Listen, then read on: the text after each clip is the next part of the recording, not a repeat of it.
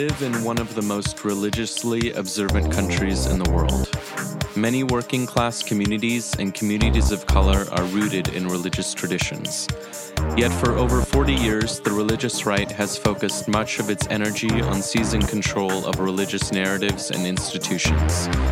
This is Heart of a Heartless World, a podcast produced by the Religious Socialism Working Group of the Democratic Socialists of America, the largest socialist organization in the United States.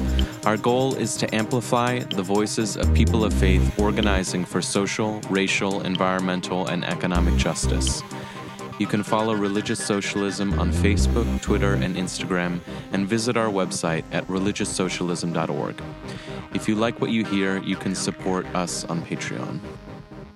So, welcome to the second installment of uh, a monthly conversation series uh, hosted by Religious Socialism of the Democratic Socialists of America. Uh, tonight's conversation is on building an inclusive movement for economic justice. Um, and just to make sure that we're all beginning from uh, a similar place, um, DSA, uh, as many of you uh, may or may not know, is um, the nation's leading socialist political organization. Uh, its core belief is that uh, working people should uh, govern the economy and society uh, democratically to meet human needs, uh, as opposed to the organizing principle of making profits quarter over quarter uh, stockholders, let's say. so DSA is a notably a political and activist organization, not a political party per se. and its organization, just to give you a feel and flavor for, for DSA, uh, is organized by campus and community based chapters uh, whose members engage in a full spectrum of political action, uh, including everything from legislative to um, disruptive justice work, uh, fighting for non reformist reforms that uh, empower uh, working people. Um, religious socialism, in case you may be wondering a bit about what that signifies and stands for, is inspired by a vibrant uh, and rich tradition of folks who are committed to uh, building a new society in a way that's inspired uh, by their faith. Uh, and we are in uh, a really unique inflection point, I think, in our society where you have um, Muslim folks, Jewish folks, Christians, Buddhists, uh, people coming from a variety of different streams uh, in order to, uh, in many ways, and I, I think um, Reverend Liz will appreciate this, to call for a moral revival uh, and not just pushing uh, for policy changes, however structural they may be in a technocratic sense, but recognizing that there's a deep moral imperative uh, that for many folks of, of, faith in particular is connected to that work of organizing and pushing uh, for structural shifts in our society. Uh, so religious socialism in many ways emerges from that kind of stream. Uh, it was founded in the 70s uh, by John Cort and other religious socialists. Uh, and here's a, a, fun factoid for uh, for some of you all. Uh, one of DSA's founders, Michael Harrington, was actually influenced by Dorothy Day and the Catholic worker movement. Um, so even when we talk about pushing for uh, a political economy that looks different than the one we currently inhabit. So often, the symbols, the stories, the songs, uh, the narrative resources that are deployed to talk about why we might build a new society. In some regards, not every regard, that comes from faith traditions. Uh, so I'm super excited and enthused to be uh, in conversation tonight with a, a, dear colleague and friend and Reverend Dr. Liz uh, Theoharis. Uh, I don't know if y'all can see me in my little box, but I'm giving a, a slow clap of appreciation and joy for the great work uh, that she's doing. Um, Dr. Theoharis is the uh, executive director of the Kairos Center on Religions, Rights, and Social Justice at Union Theological Seminary uh, in the city of New York. And let me hasten to add, because there's also one in Virginia. Uh, she's also the national co chair of the Poor People's Campaign. Uh, many of you may be familiar with um, her co chair uh, of the campaign, Reverend William Barber. Uh, so, um, just to give you a sense of the great work that they're doing together. Uh, for those who are unaware, uh, the Poor People's Campaign, uh, I see folks are still uh, uh, uh, clapping. The, the, the enthusiasm is, is, a collective one, and I'm hoping that this is um, a, a, mood of interactive, flowing engagement throughout. Um, just a, a, quick bit of, of context before we hop into the conversation. Uh, the Poor People's Campaign work not only extends the work of uh, Dr. Martin Luther King Jr.'s Poor People's Campaign, uh, which Wright Edelman, uh, the National Welfare Rights Organization, and other folks helped initiate, uh, but also the Kairos Center's work uh, under the leadership of Dr. Theoharis and, and others like Willie Baptist. Um, they also helped to continue that tradition. Um, so the Poor People's Campaign did not emerge uh, tabula rasa, as I'm sure Reverend Liz will be the first to, to share, uh, but they have been doing a lot of really great work um, over the years. Um, Reverend uh, Liz and I first uh, met, um, I believe it may have been in, Las Vegas um, not too long ago as, as panelists for uh, the Religion News Association's uh, Religion, Socialism, and Economic Justice panel last September when we could all freely go outside uh, before COVID uh, imposed uh, mask and social distancing and all of these other necessary uh, but often dissonant re- requirements upon our sociality.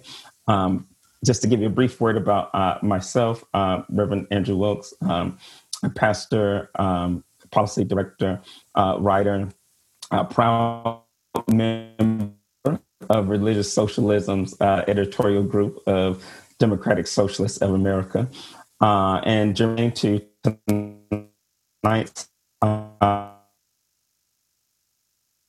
conversation, I also have the pleasure, McNeil is the uh, executive director and has done a phenomenal job helping to uh, undergird some of the work of the New York State wing of the Poor People's Campaign. Um, and we indeed are going to spend a good amount of time talking about uh, the work of, of PPC. Uh, DSA, for, for those who may not be aware, has formally endorsed uh, the Poor People's Campaign. Uh, and many of our members are doing uh, absolutely Yalman's work that's grounded in their faith and ethics in chapters across the country to help power and push that movement forward. And so tonight, we want to talk to some of the faith underpinnings of that campaign as well as to explore together uh, how we might build uh, an inclusive movement for uh, economic justice uh, that notably uh, takes its cue uh, for, from poor folks as leaders in their own right who are doing self-organizing rather than presuming to to be speaking on, on their behalf. Uh, so, so Reverend Liz, um, let, us hop into the conversation. It, it is a joy to to have you here. Uh, I don't know if you want to say a few words before we, we dive on into it. Mostly just happy to be here. Happy to see some uh, familiar faces and and a bunch of uh, folks that I'm looking forward to being in uh, Zoom dialogue with. Um, you know yourself, Andrew, and and then and with others. So thanks for having me. Absolutely. Uh, so let's let's start here. Um, what does it look like to center economic justice in an integrated as opposed to uh, an isolated way? Uh, the Poor People's Campaign uh, strives to model, uh, it seems uh, to me, this kind of integration with this emphasis on economic justice and ecological devastation and overcoming white supremacy and undoing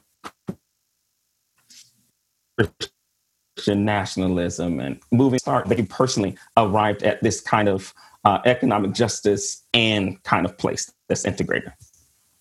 Yeah i mean so the poor people's campaign you know takes on actually five interlocking injustices um, and so we actually start with systemic racism um, because of its long history and um, and the and the strong reality of it um, in in our lives today. Um, and by systemic racism, we we you know look at everything from mistreatment of indigenous people to unjust immigration systems um, to the widespread uh, reality of, of racist voter suppression um, obviously issues like mass incarceration um, the resegregation of our schools you know so systemic issues. I mean definitely there's the um, you know personal beliefs that people hold as well. Um, uh, but that but but also just the way that racism is actually structured into the policies of our nation into you know the economic system of our our nation um, and and the world. Um, and and then we move from there to to you know issues of economic injustice and systemic poverty. Um, and we name poverty specifically because um, because in this country there's about half of the population that is uh, poor or one you know not very expensive emergency away from poverty from deep poverty. Um, and yet somehow over the last 50 years the word poor has become basically a four letter word um, and then we connect it to ecological devastation. Um, you know if if you look at the communities that are first and worst hit by climate crisis by um, environmental injustice um, by you know uh, um, extreme weather um, it's it's poor and marginalized communities. And and then we connect it to the issues of militarism the militarization of our communities this war economy where we live in a nation that spends 53 cents of every discretionary dollar on the military and less than 15 cents on education and healthcare and anti-poverty programs combined. Um, and and then we we do see that all of that is held together by this false narrative, this false moral narrative, a narrative that blames poor people, blames people of color, blames immigrants um, for all of society's problems, um, uh, tries to pit us all against each other, you know, um, uh, and and feeds us this lie that this is as good as it gets, you know. Um, mm-hmm. can't really address these problems. We actually have scarcity when we actually all know here I'm sure, that we're living in a world of beautiful abundance, right? And so, I mean, I, I think the, the Poor People's Campaign came to these five interlocking injustices because poor people are facing all of those injustices uh, simultaneously, always. Um, and they might manifest in different ways, but if you talk about someone who's, you know, living in Lowndes County, Alabama, with raw sewage in their yard,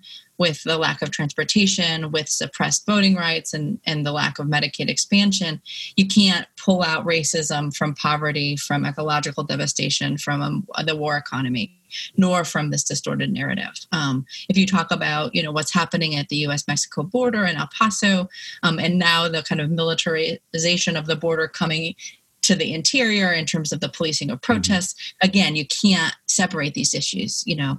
Uh, you can't say that there isn't racism you know in the front and center there and and you can't say that the the you know priorities of funding a, a, a border wall or or police or military are disconnected from the fact that you know uh, we almost have no polar ice caps left right? And so and so um, and then in my own life uh, it's it's also a kind of a you know coming together of, of all of these issues um, uh, and so and so i think it's it's both the campaign as we were traveling around as we were talking to people and, and hearing the, the key issues that you know kind of yeah. come to form this interlocking you know web of injustice um, uh, you know we, we surely took from uh, learned deeply from uh, the tripartite evils that Dr. King was um, addressing in the last years of his life when he came out against the Vietnam War and, and called it an enemy of the poor and, and said that, you know, basically you can't take on run the history run the history. one of these issues right? And so so but but again you know each of us has has our own stories about how those play out. Um and you know i i could go on and on. No that, that's a, a powerful point to um to lift up. And I appreciate you naming that the emphasis on the five interlocking injustices uh, begin with, with uh, and, and in many respects, um, moving to a focus on uh, talking about systemic racism, talking about uh, anti-blackness, talking about poverty in particular, are often points of impasse when it comes to building a durable, heterogeneous coalition, not only for economic justice, uh, but economic justice in a way that moves through those other four interlocking justices that you mentioned so that it's fully oiled. Uh, so I want to um, kind of stay there a bit uh, and, and talk a bit more about what it looks like to have a robustly inclusive uh, coalition for um, economic justice uh, that again is constantly weaving the, these other injustices together. Uh, the New York Times recently published an article um, dealing in substantial measure with racial justice that, uh, in part, uh, deals with uh, DSA's spectrum of viewpoints on how to connect uh, anti-racism and economic justice, which is an issue that um, also rose to some extent within DSA and other um, segments and sectors of our political life within the Democratic Party primary. Um, and maybe as a, a bit of a, a, juxtaposition, perhaps of sorts, um, the, the, the, Poor People's Campaign, uh, as, as I understand it, uh, and in my experiences uh, in supporting the work, uh, deliberately centers the leadership of poor people while also um, prioritizing uh, multiracial organizing. And so, given some of these overlapping realities, I'm wondering what sorts of um, lessons you all have had to kind of learn in your own work and, and what perhaps as an outgrowth of the Poor People's Campaign work might you share with folks in, in DSA that are wondering how you hold together uh, this kind of focus on uh, confronting systemic racism as a necessary first in order to get to this kind of on, on economic justice. Could, could you speak to that? Yeah, I mean, so I, I think I think connected to how the Poor People's Campaign came to these five interlocking injustices and and how and why we start with systemic racism and and how and why um, the leadership of those most impacted affected by injustice needs to be um, you know in the forefront um, you know has has everything to do with with an analysis of our society today an analysis of how history um, has changed um, and how, how, how movements have developed. And so, I think um, you know, so for us to analyze what's going on in our world today, um, you know, uh, we we actually engage in in some pretty uh, deep analytical study and data, um, and and found, for instance, um, that the same states, the 26 states that have enacted racist voter suppression laws over the past, you know, 10 years um, since 2010, um, are the states that have the highest levels of poverty, have the least environmental protections, have the most people in the poverty draft, um, where the resources also of the communities are going into the military and not into education and, and all of these things. And so you see, you see how all of that is um, is connected. And, and Reverend Barber has this saying, which is that if if those that we're up against are are cynical and mean enough to kind of come together to oppress us all, then are we going to be hopeful and smart enough to to to do the same? Um, and so I think uh, you know so that that's that's a starting point for our work right? Is it's actually making an assessment of of what's happening in society how people are being pitted against who's being affected you know disaggregating the numbers right? Um, so it's really important for instance that we use the supplemental poverty measure. We think that the poverty line is inadequate for actually understanding the depth of, of poverty and economic injustice and precarity in our society today. Um, so we use the, the supplemental poverty measure from the US Census that says that then you know pre-pandemic uh, there were 140 million people who were poor or low income um, so um, we use that and then if you disaggregate that i mean that's uh, you know 26 million african black black folk that's uh, 66 million 67 66 67 million uh, poor white folk. Um, you know it's it you know and, and we can kind of go from there right? I mean just the, the that we can see the disproportionate impact of poverty on communities of color. And then we can see in raw numbers how how there are more poor white people in this society. And and you have to sit in that reality right? You have to understand um, the disproportionate impact of of of policing, of of of of health inequalities, of um, of you know. Uh, attacks on education and you have to see that if if we're serious about actually building a movement from the ground up that you have to have what we call fusion Like you have to be able to unite and organize people across geographical lines, across racial lines, across religious lines, across issue area into a powerful movement, but a movement that is led by those that are impacted by those injustices. Um, you know, so following the words of someone like Frederick Douglass, those who would be free must strike the first blow, right? Those in pain know when their pain is relieved.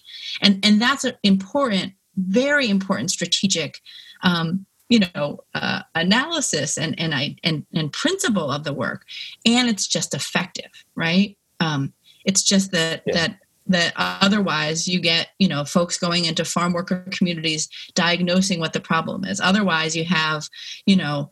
Uh, like what's happening in Kentucky right now is is folks have been organizing as they say it from the hood to the holler right and and really pulling these these not um what you know they're not uh, likely or they're um, it's not it's not what you normally think is happening but like these uh, beautiful kind of fusion movements of of of white folks from the mountains and black folks from the cities and latino folks from the suburbs and everybody kind of coming together and and that's you know deeply important if we're going to undo any of these issues you know so dr king talks about the kind of achilles heel like the weak point of a mm-hmm. system mm-hmm that that brings militarism and poverty and and racism together is is uniting and organizing the poor of all races of all geographies um, into, impacted by so many issues.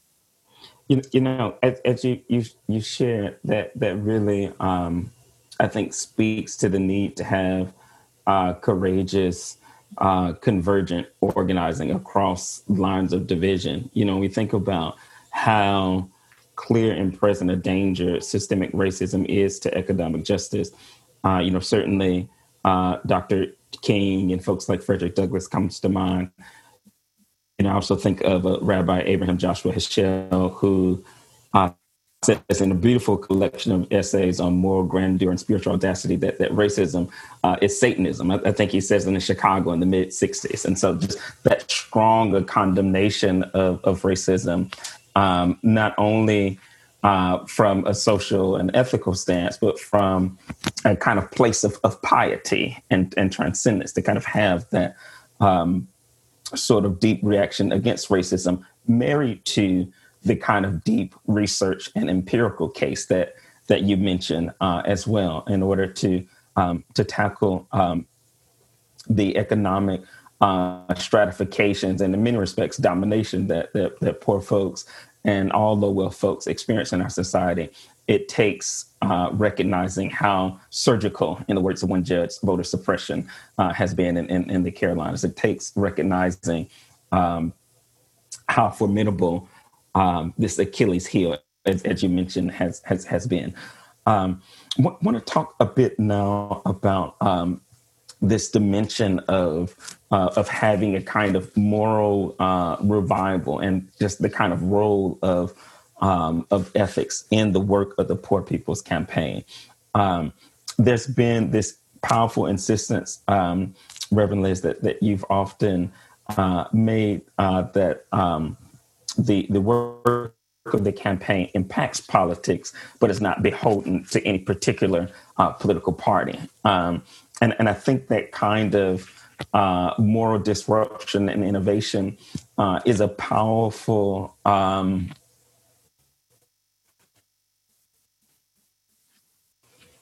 sort of posture to have, particularly in a moment where, you know, uh, August is convention season, right? Uh, this week and, and, next week and so forth, to be able to have a kind of uh, cognizant of it, um, but not beholden to it sort of stance, um, just, just feels particularly important. So I wonder if you could talk a bit about why uh, and how this kind of morally grounded stance.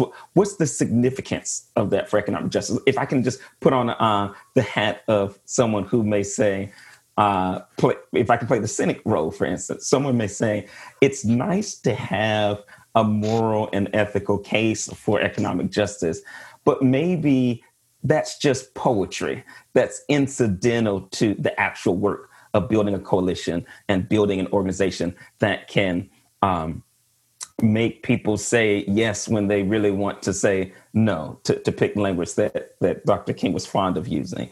Um, how, how does the moral and ethical uh, power building play a role in pushing for economic justice? Well, I think if we look at, you know, social movements of the past, um, there's always been a kind of battle over morality, a battle of theology, a battle sometimes for the Bible that takes place, right? You know, so it's not an accident, for instance, that that during the abolitionist movement and and the time of U.S. chattel slavery, you know, you had like a slaveholder religion, you know, that created a slave Bible um, that took out the Exodus, took out the prophets, took out any mention of freedom you know to the slaves or good news to the poor right? Um, but that you also had at the same time you know harriet moses tubman and that wasn't just a cute nickname. You know you had you know frederick douglass who who wrestled with religion but who who definitely took moral stances theological stances on the evil of of US chattel slavery, right? And and if we look through the ages, you know, that kind of battling out of what is what are really moral values, what what you know, what is right and wrong, um, you know, always has to happen because and, and then if you if you fast forward to today, living in a time of a pandemic, um, where over the past five months, uh, 40% of of uh, of families that were making $40,000 or less have lost a job.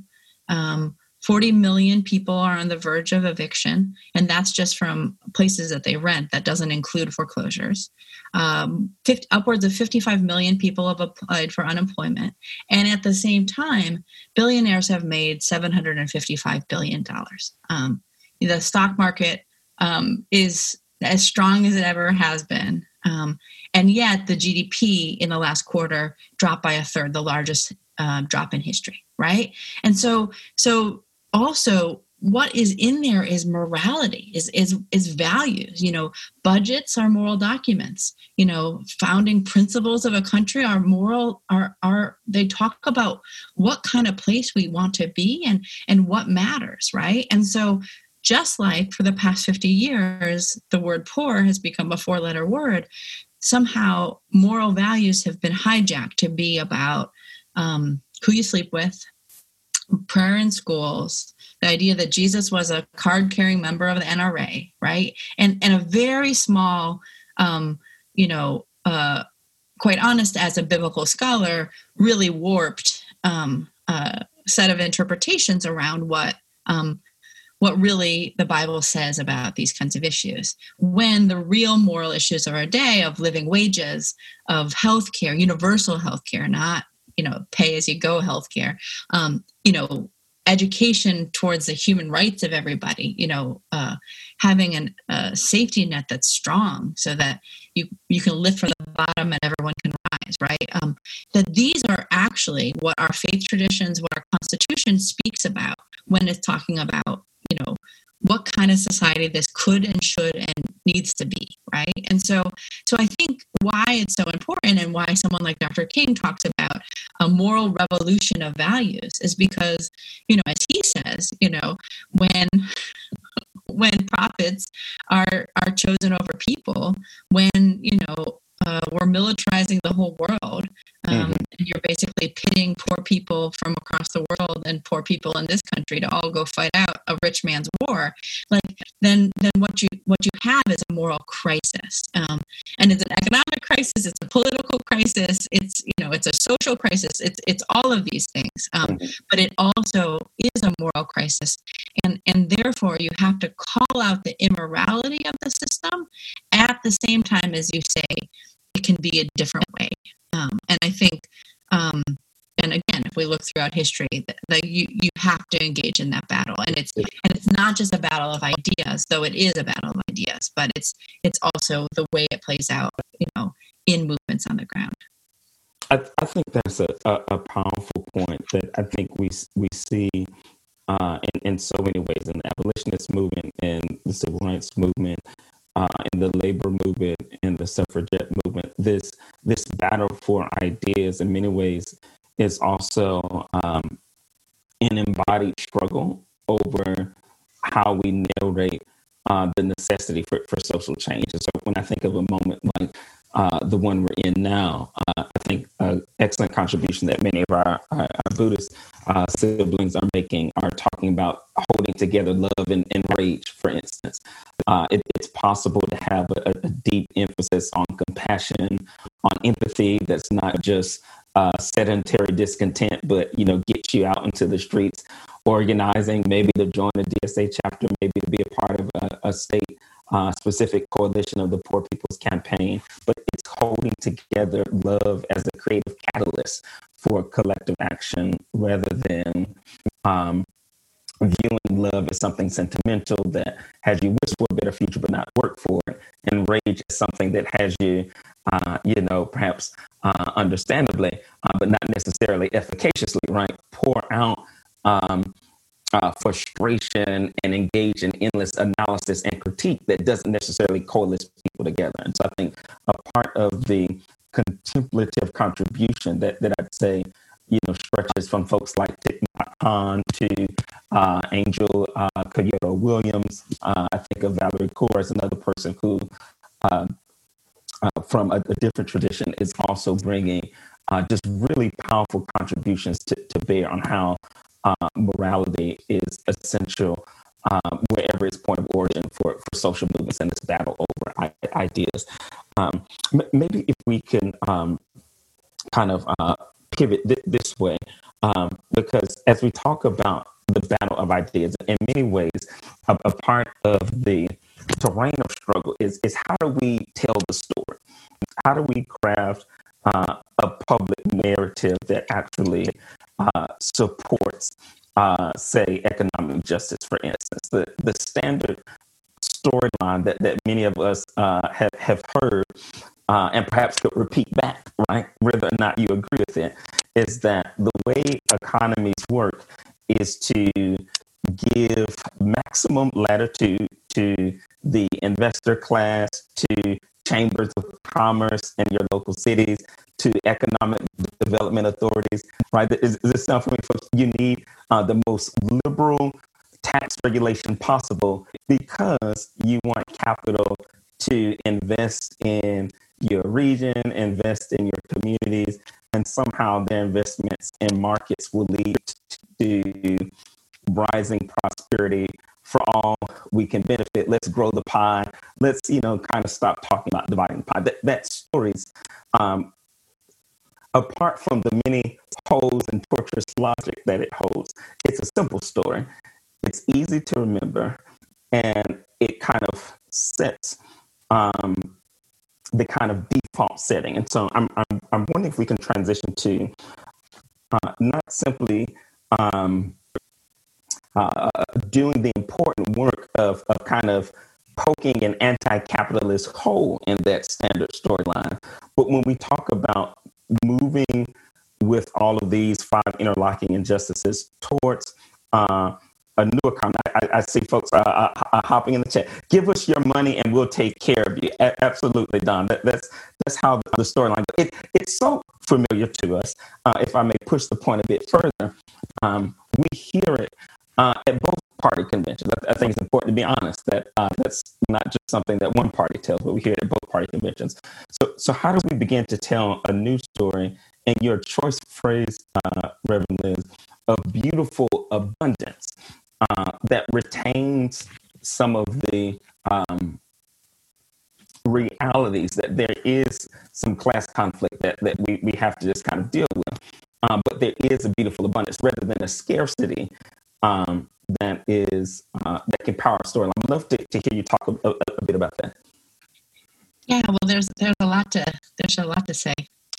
Um, I mean, so one place I, I would start is that this kind of idea um, that like trickle down or like or the way that like that that things are structured is for the best um, for everyone. Um, I mean, I think we have to just mean that that's a lie. It doesn't work. It oh, hasn't worked. Um, you know, and and that, that like it's connected to um, you know people protecting um, and and like again not individuals but people acting in their own interests to protect a system where some, you know, benefit off of of the the poverty and, and desperation of, of the vast majority, right? And you know, I think about Dr. King's um, you know, true compassion is more than flinging a coin to a beggar. It's it's uh, restructuring, right? Mm-hmm. Restructuring an edifice that produces beggars. And I, and I would add to that, it, it, it's an edifice that produces beggars, but also produces billionaires. And we cannot separate the fact that uh, some people didn't happen to become billionaires and some people didn't happen to become beggars you know as as many of uh, the leaders in the Poor People's Campaign are very clear. Like, this wasn't an accident. This didn't just happen. Um, this is on purpose, right? You know, that the fact that there's more uh, abandoned luxury housing units in this country than there are homeless people isn't just like unfortunate. Um, it is immoral, and we should we should we should therefore like you know show that to the world, right? Like, what kind of society can build a prefab house in 45 minutes and yet has, you know, already 11 million homeless people in this country and 40 more million, maybe 60 more million um, in the next couple of months, right? You know, so you have to show the fact that that, um, you know, that that doesn't work, but also you have you have to name these lies as they are. Um, and uh, and and really engage in um, you know a, a, narrative battle um, and then also a, a, a, you know deep organizing that happens you know on the ground to, to back that up think that this so that i think yes there is this these common stories. I mean whether it's bootstrap stories or whether it's you know a rising tide lifts all boats and and and all of those things just they're, they're not true in our society. And and we we need to show that. Um, and in fact what we have found to be true um, is that when you lift from the bottom, everybody rises. When you organize society around the needs of the poorest and the most marginalized, everybody benefits. When you pay people a, a, a, living wage instead of a minimum wage, or you move that minimum wage up to a living wage, that brings hundreds of millions of dollars into the economy.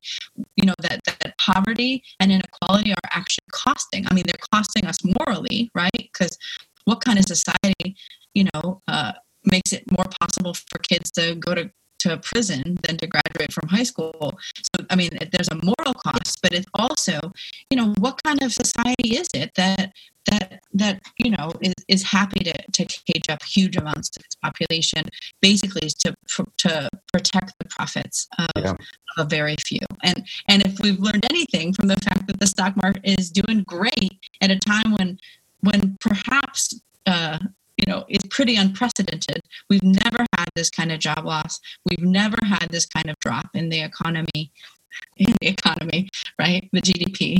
Um, again, we, I mean, we should actually be changing all of these terms too, right? Um, uh, you can see how the stock market has nothing to do with people's lives, right? And and in fact, you know, if we organize it around people's needs, um, you know, it would be really it really different. And so I think there, there's this conversation about this kind of lie of scarcity and naming it as a lie. There's there's for sure having to connect beggars and billionaires. There's also just this idea that you know uh, there is no rising tide that lifts all boats. There are some yachts that are then sinking the rest of us. You know, I mean, just that, like, I mean, there's lots of other narratives and ways for us to describe what's happening, and we have to, right? Um, like what what we and because because because otherwise um, if we don't kind of shift these narratives and then build power amongst people as we do it um, we people can't imagine um, that something else is possible. I mean we can't imagine that I mean, uh, for the number of years I've gone around talking about ending poverty as possible, people think I'm crazy. And it's just like, no. I mean, you know, I was talking to some uh, economists the other day, and they're like, well, economists know that you can end poverty. Like, Definitely. you know, like we got, we we have the solutions.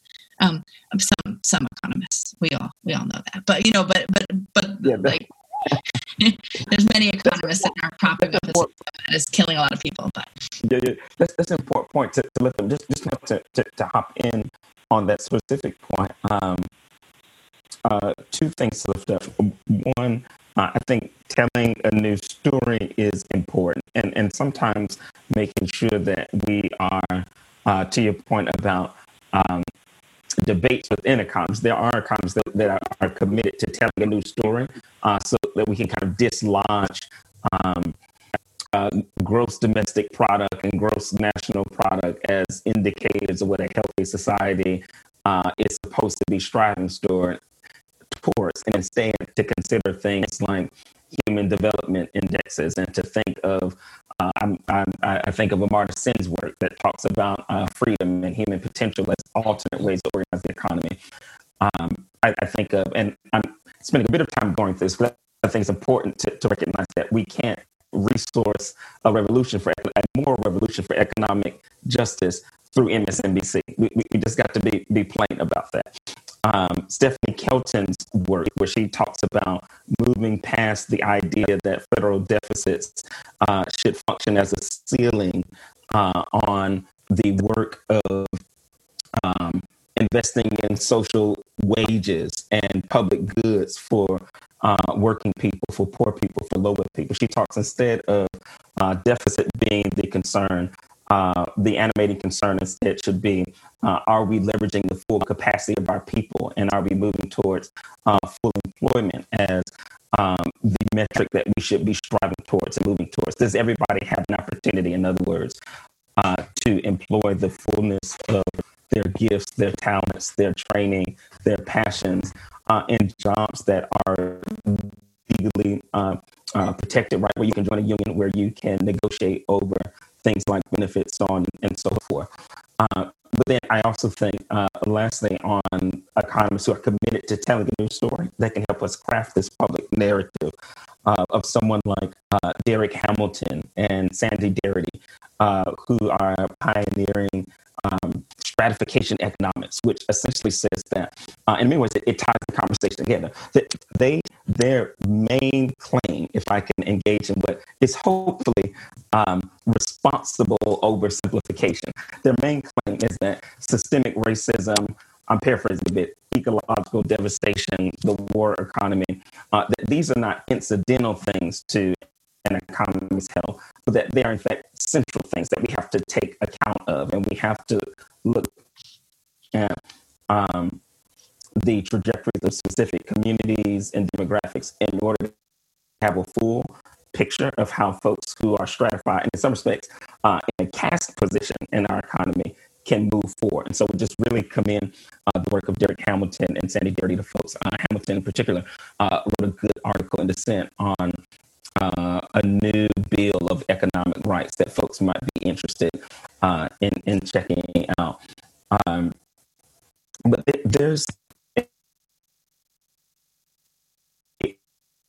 a, a, a second piece, I've seen it happen all throughout New York State, and I'm sure it's happening in other places, of doing um, kind of truth and, and, justice sort of commissions, if you will, where, where poor people themselves are self organizing and lifting up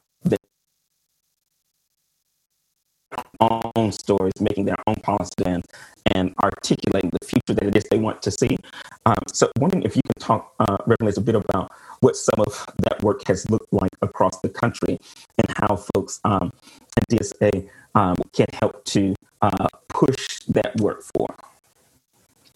Yeah, no, great. Thanks so much for that. And and in so many of the economists you were just talking about, you know, were able to you know play a role in putting together some of the different um, policy pieces and, and budgets and stuff that the Poor People's Campaign has, has, has put together. And I really would love to encourage folks here, if, if you aren't already familiar, um, to check out on the Poor People's Campaign.org website um, the Souls of Poor Folk audit, um, where we kind of talk about 50 years since Dr. King launched the Poor People's Campaign of 67, 68. You know, where where are we on militarism? Where are we on racism? Where are we on ecological devastation? Where are we on on poverty? Um, and then we also from there um, put together, you know, an agenda and then a, a, moral budget. And I really encourage folks to to read that um, Poor People's Moral Budget. We actually presented it to the um, House of Representatives Budget Committee last year, um, and uh, um, you know we, were, we, said we found the money. Um, we have a plan. You know, if we cut the military budget in half. We have a fair taxation system where uh, we go back to having um, the wealthiest who can afford the most to pay just their fair share.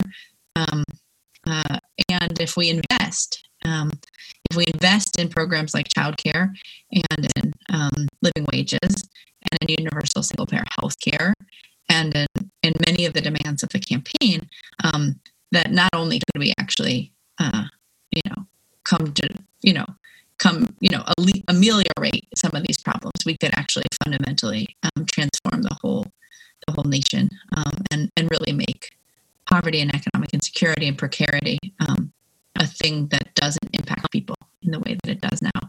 And so, um, and and so we've done a bunch of that work, right? Of of kind of empirical and anecdotal research at the same time as we've been doing some deep power building amongst um, impacted communities across the country. And so uh, we have what we call coordinating committees in 46. It might actually be more than that now. Uh, we just had some states out west, Montana and Nebraska and Oklahoma all come on um, after we held the Mass Poor People's Assembly and Moral March on Washington. Um, they've been organizing for a bit out there, and and so I think it's actually more than 46, but I, but um, not quite all 50 states, but but close to all 50 states of this country have coordinating committees that are led by impacted folks, moral leaders, activists um, across a, a, whole diversity of lines. Um, engaging in, in grassroots organizing. Um, state based, um, we have a theory in this Poor People's Campaign that a national movement isn't about having a PO box in DC. Um, it's not even about doing only actions and activities in, in DC or in New York, but it's about having na- nationalizing state based movements um, and state based movements not being just um, not just like in one city or one metropolitan area, um, but actually um, uh, like across, you know, suburban, exurban, rural, small town, urban areas, um, uh, and and really shifting state politics. So many of the regressive um, policies that are happening, um, so much of the is happening at the state level, exactly. And so, so in in almost every state, there are um, folks out there every morning waking up thinking about how they're building a fusion movement, um, uh, a movement of people, um, and building this campaign, um, pulling together folks, you know, out of many different organizations, many different movements into a powerful kind of force um, to be reckoned with. And so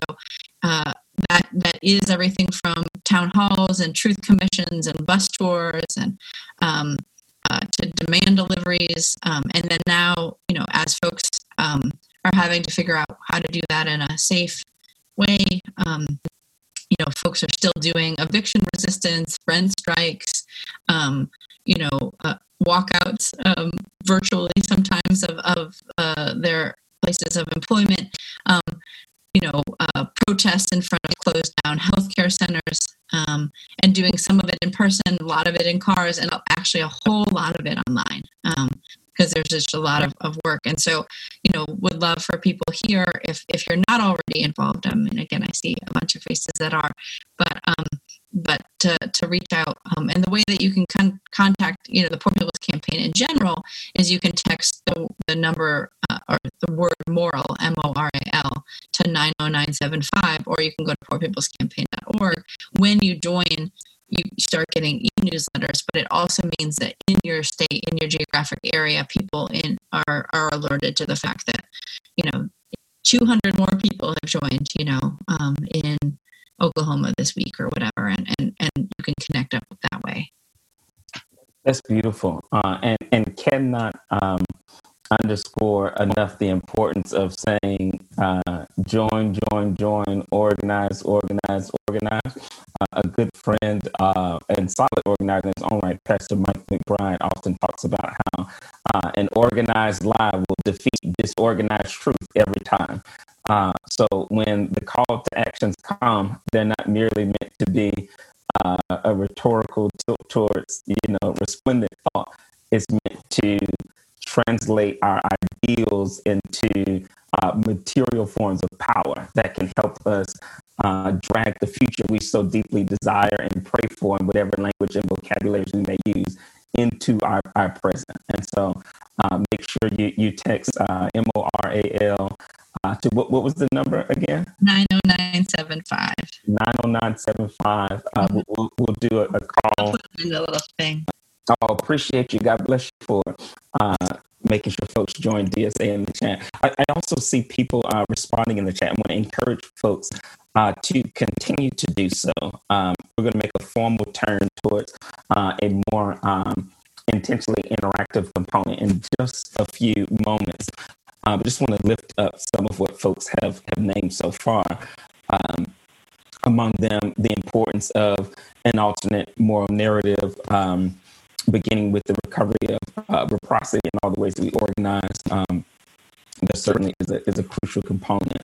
Uh, I see a book recommendation for, for Robert Jones, White Too Long, which is, is certainly uh, an excellent book that deals uh, specifically with um, the ways that um, white uh, Christian identity um, ha- has been uh, corrosive.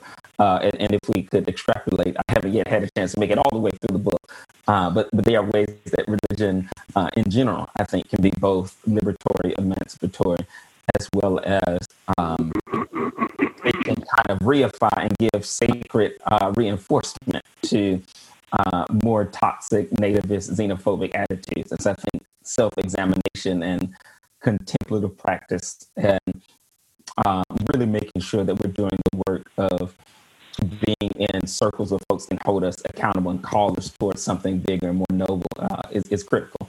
Uh, lest our religion um, disfigure rather than inspire work towards love and, and justice.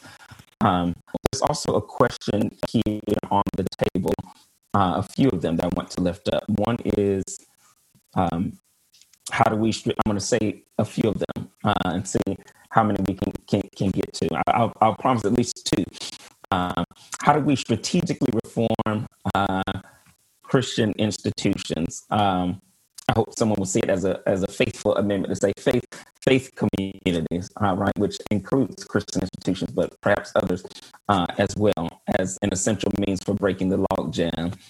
And then there's another, um, and I think important question: um, What, as a member of the middle class, uh, what role can I play to help facilitate the goals of these uh, groups and movements? Um, I'll say a bit about the first one, and then we'd love to, to bring you in, Reverend Liz. I, I think I just want to really restate some of the great um, action steps that were lifted up because I think so often, um, and again, uh, uh, uh King's words just keep coming up. Um, in, in, part because his turns of phrase are so useful. He, he talks about so often what um, stops faith communities from being effective um, is that there's a high blood pressure of creeds and an anemia of deeds, meaning there's more talk about what we'd like to see done than there is putting in the work to actually um, do that work. And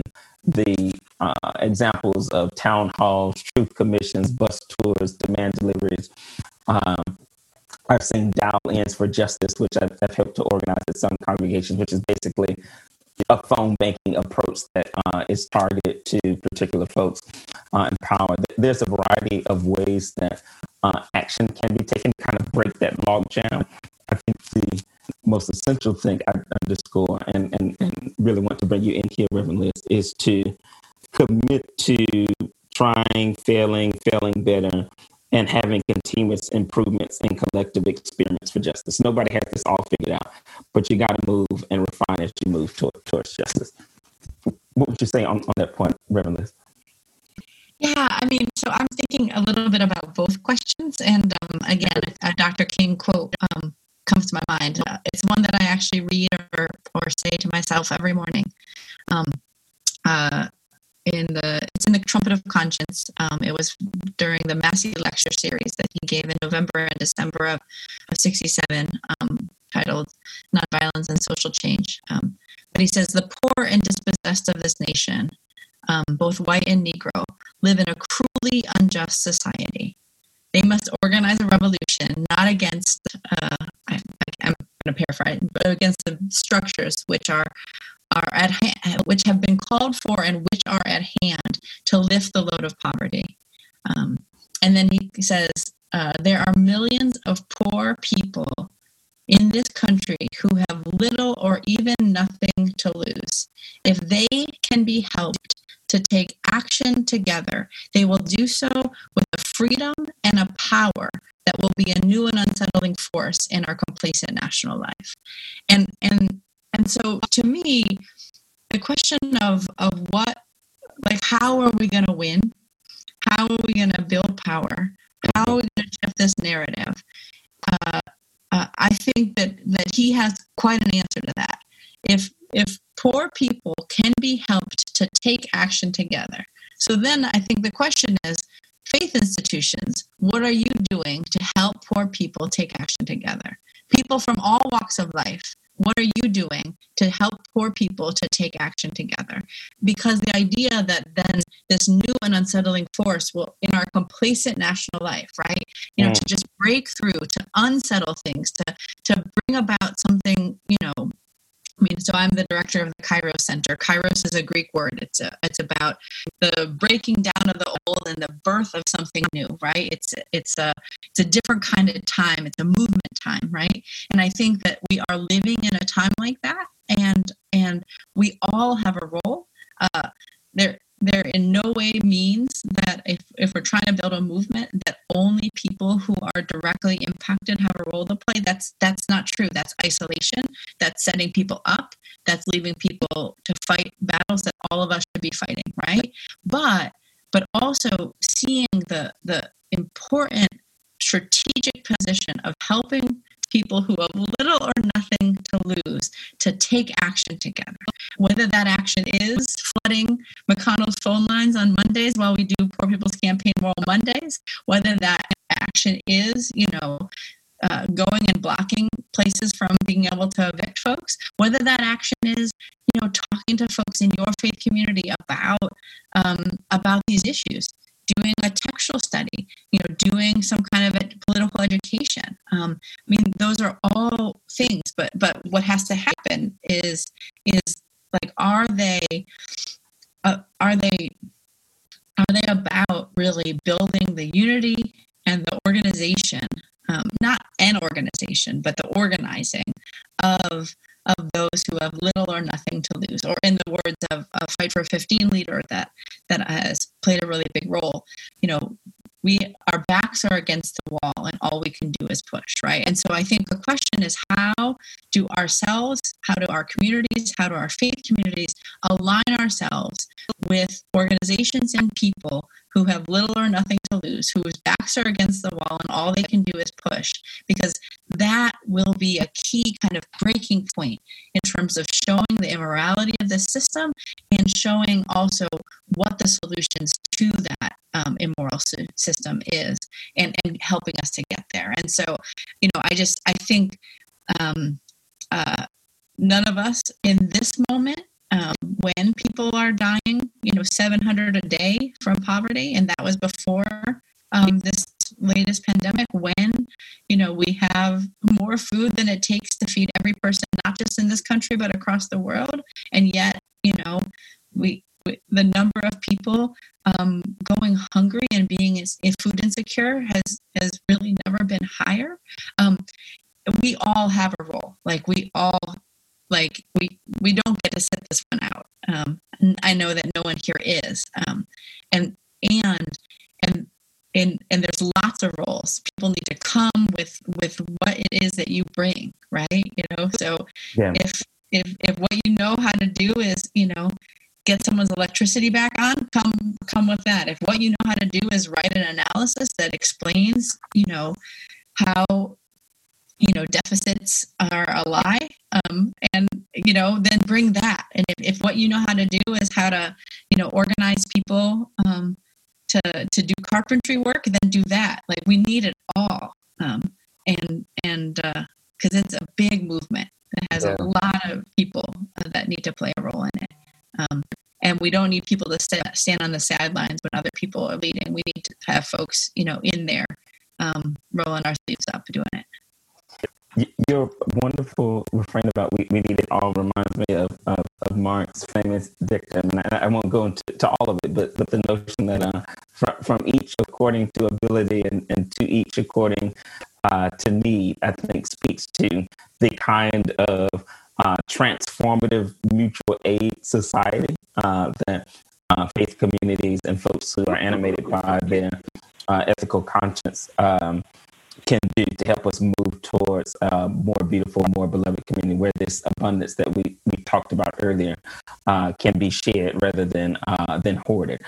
Um, and someone mentioned that uh, Marx got that uh, from, from St. Uh, Luke, and we, we surely might appeal to a certain uh, communal tradition of sharing from Acts and, and, other places. You know, since we're on the topic, uh, Rosa Luxemburg uh, was was quite fond of appealing to Acts chapter four as well. So there's all kinds of interlocking links between um, folks who do socialist uh, Marxist uh, communist work in, in some cases, uh, and drawing on the rich uh, matrix of songs and stories and, and symbols and, and, traditions of, of our respective uh, faiths.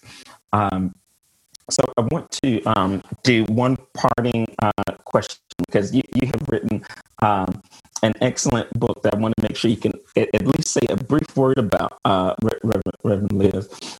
Uh, and then we're going to transition just to, to really everyone into uh, a Q&A moment. Um, I think one of the obstacles that we, um, and just to, to make that point about a transformative mutual aid society clear.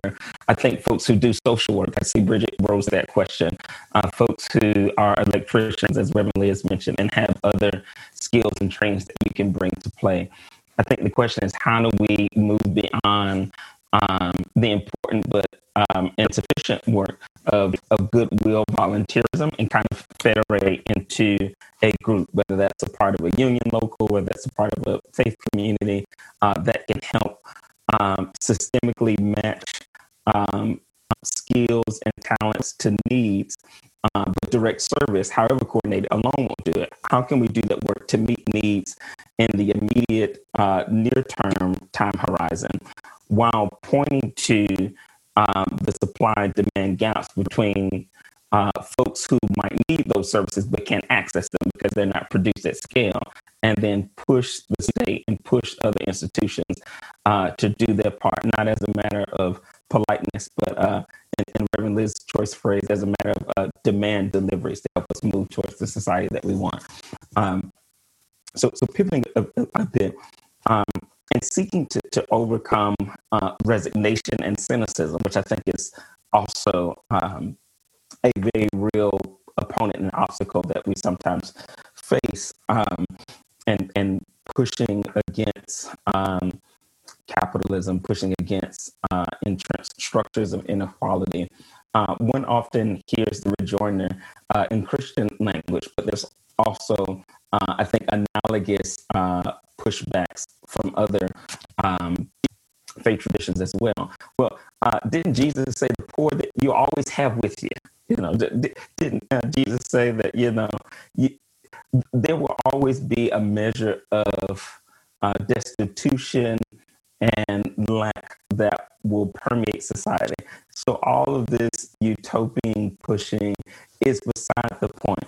Uh, and for those who are not aware, uh, Reverend Liz has not only written uh, essays about this, she has written uh, an entire book about this and studied the matter quite closely. So I'm wondering if you might speak to that book um, and how its themes uh, relate to uh, understanding and mobilizing faith for economic justice. This will be our, our last question before we, we transition. So first, I love the fact that the question I'm supposed to be brief on is, is something that I have like, you know, written you know many many many articles and and and you know a dissertation and a book and a bunch of stuff on. So i don't really have a short answer for this but i, I obviously do it but, but um, have mercy on me have mercy no no it's all good. But so uh, you know for the past 25 years i've been engaged in very grassroots anti-poverty work um, amongst homeless folks amongst welfare recipients amongst you know um, those that have been excluded or abandoned in the midst of this kind of great abundance and um, not a week really goes by without somebody quoting that passage, the poor will be with you always, um, to justify an action in the face of poverty, to say if God wanted to end it, He would do so already. To say that, like, you know, we'll have pie in the sky when we die. You know, like the only time we're ever going to reach a place where, um, you know, there's there's no poverty is is in some kind of other world utopia heaven type of situation, um, and that basically, um, uh, although unfortunate, you know, poverty is inevitable. Um, and this isn't just extremists that say things like this. It's not just you know devout Christians. It's, sometimes it's not people that even know where it fits in the Bible. They just know Jesus said it, right?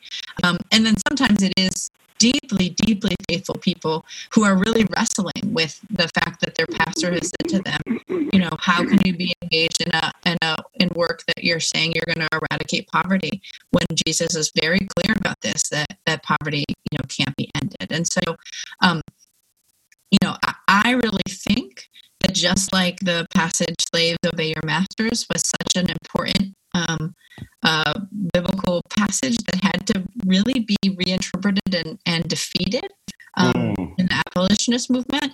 That I think a similar thing has to happen again, not just with um, the pro me with you always, but with biblical interpretations, with theological assertions that that make poverty okay, that say that God doesn't condemn uh, poverty, um, that that say that this is as good as it gets, um, and that and have a whole theological and moral framework to to justify that and, and to kind of build an edifice around that.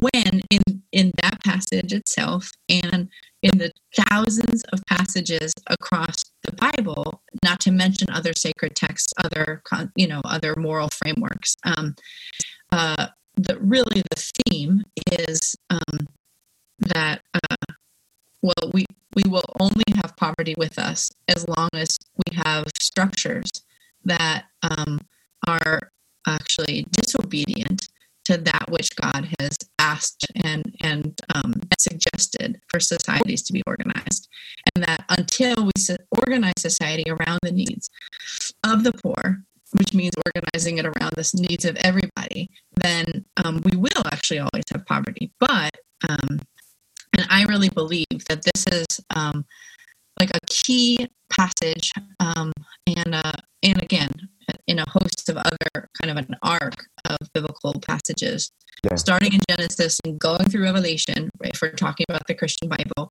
um, that that that put out, you know, uh, you know, different methods and models of ending poverty um, that that foreground uh, poor and impacted people in the developing of movements um, that critique charity uh, for justice um, and critique the abdication of governmental and society societal responsibility for instead saying you know individual churches or individual people should should uh, alleviate these issues. Um, and and then, then puts it on that that you know what what God's will is and what our faith traditions teach is that we can actually indeed um, and it's and it's what we're commanded to do it's what we're obligated to do and it's what we should be dedicating our lives to doing. And so um, you know I I I I I love talking about the Bible and I love talking about the biblical and theological foundations for for doing justice work because they are great and they are deep and they are many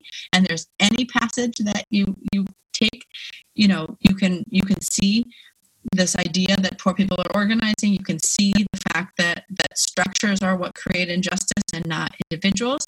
Um, and you can see that that it, it doesn't have to be this way. And and um, and so i you know i would love more more conversation about this because i think in our in our social justice movements today we actually sometimes really run away.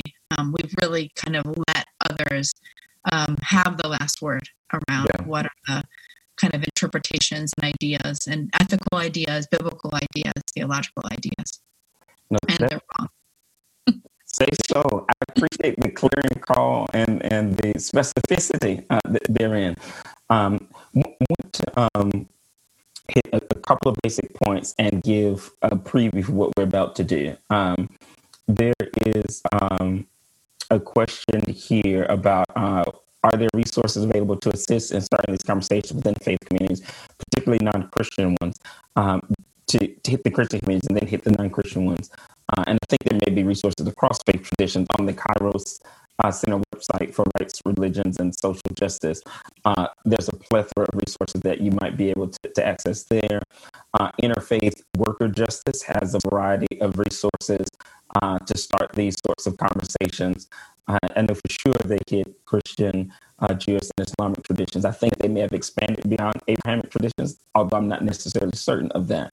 Um, the book that I mentioned on love and rage, um, lamentably, the, the title, um, the author of that that, that, that great uh, book escapes me, but um, you can definitely um, track down that particular resource. Um, and uh, I think Thich Nhat Hanh uh, has uh, a number of really great resources on peace and activism connecting together, also from the, the, the Buddhist stream. Uh, and certainly, um, you know, when, one thinks of the work of, um, thank you, Travis, uh, uh, extending a virtual hug to you for, for, for, putting that in there. Um, and Valerie uh, Kaur's um, manifesto on revolutionary love. I've, I've, been trying to think of that title. I think is another great place to begin. So we're going to split now into uh, small groups. Uh, we want to make sure we have an opportunity for you all to hear one another's voices, uh, to compare notes uh, with one another. Uh, so often, uh, when we lean deep into the wisdom of the crowd, be it a virtual crowd or an in person crowd, we walk away further enlightened and further enriched than we would be if we just stayed in, in our own heads.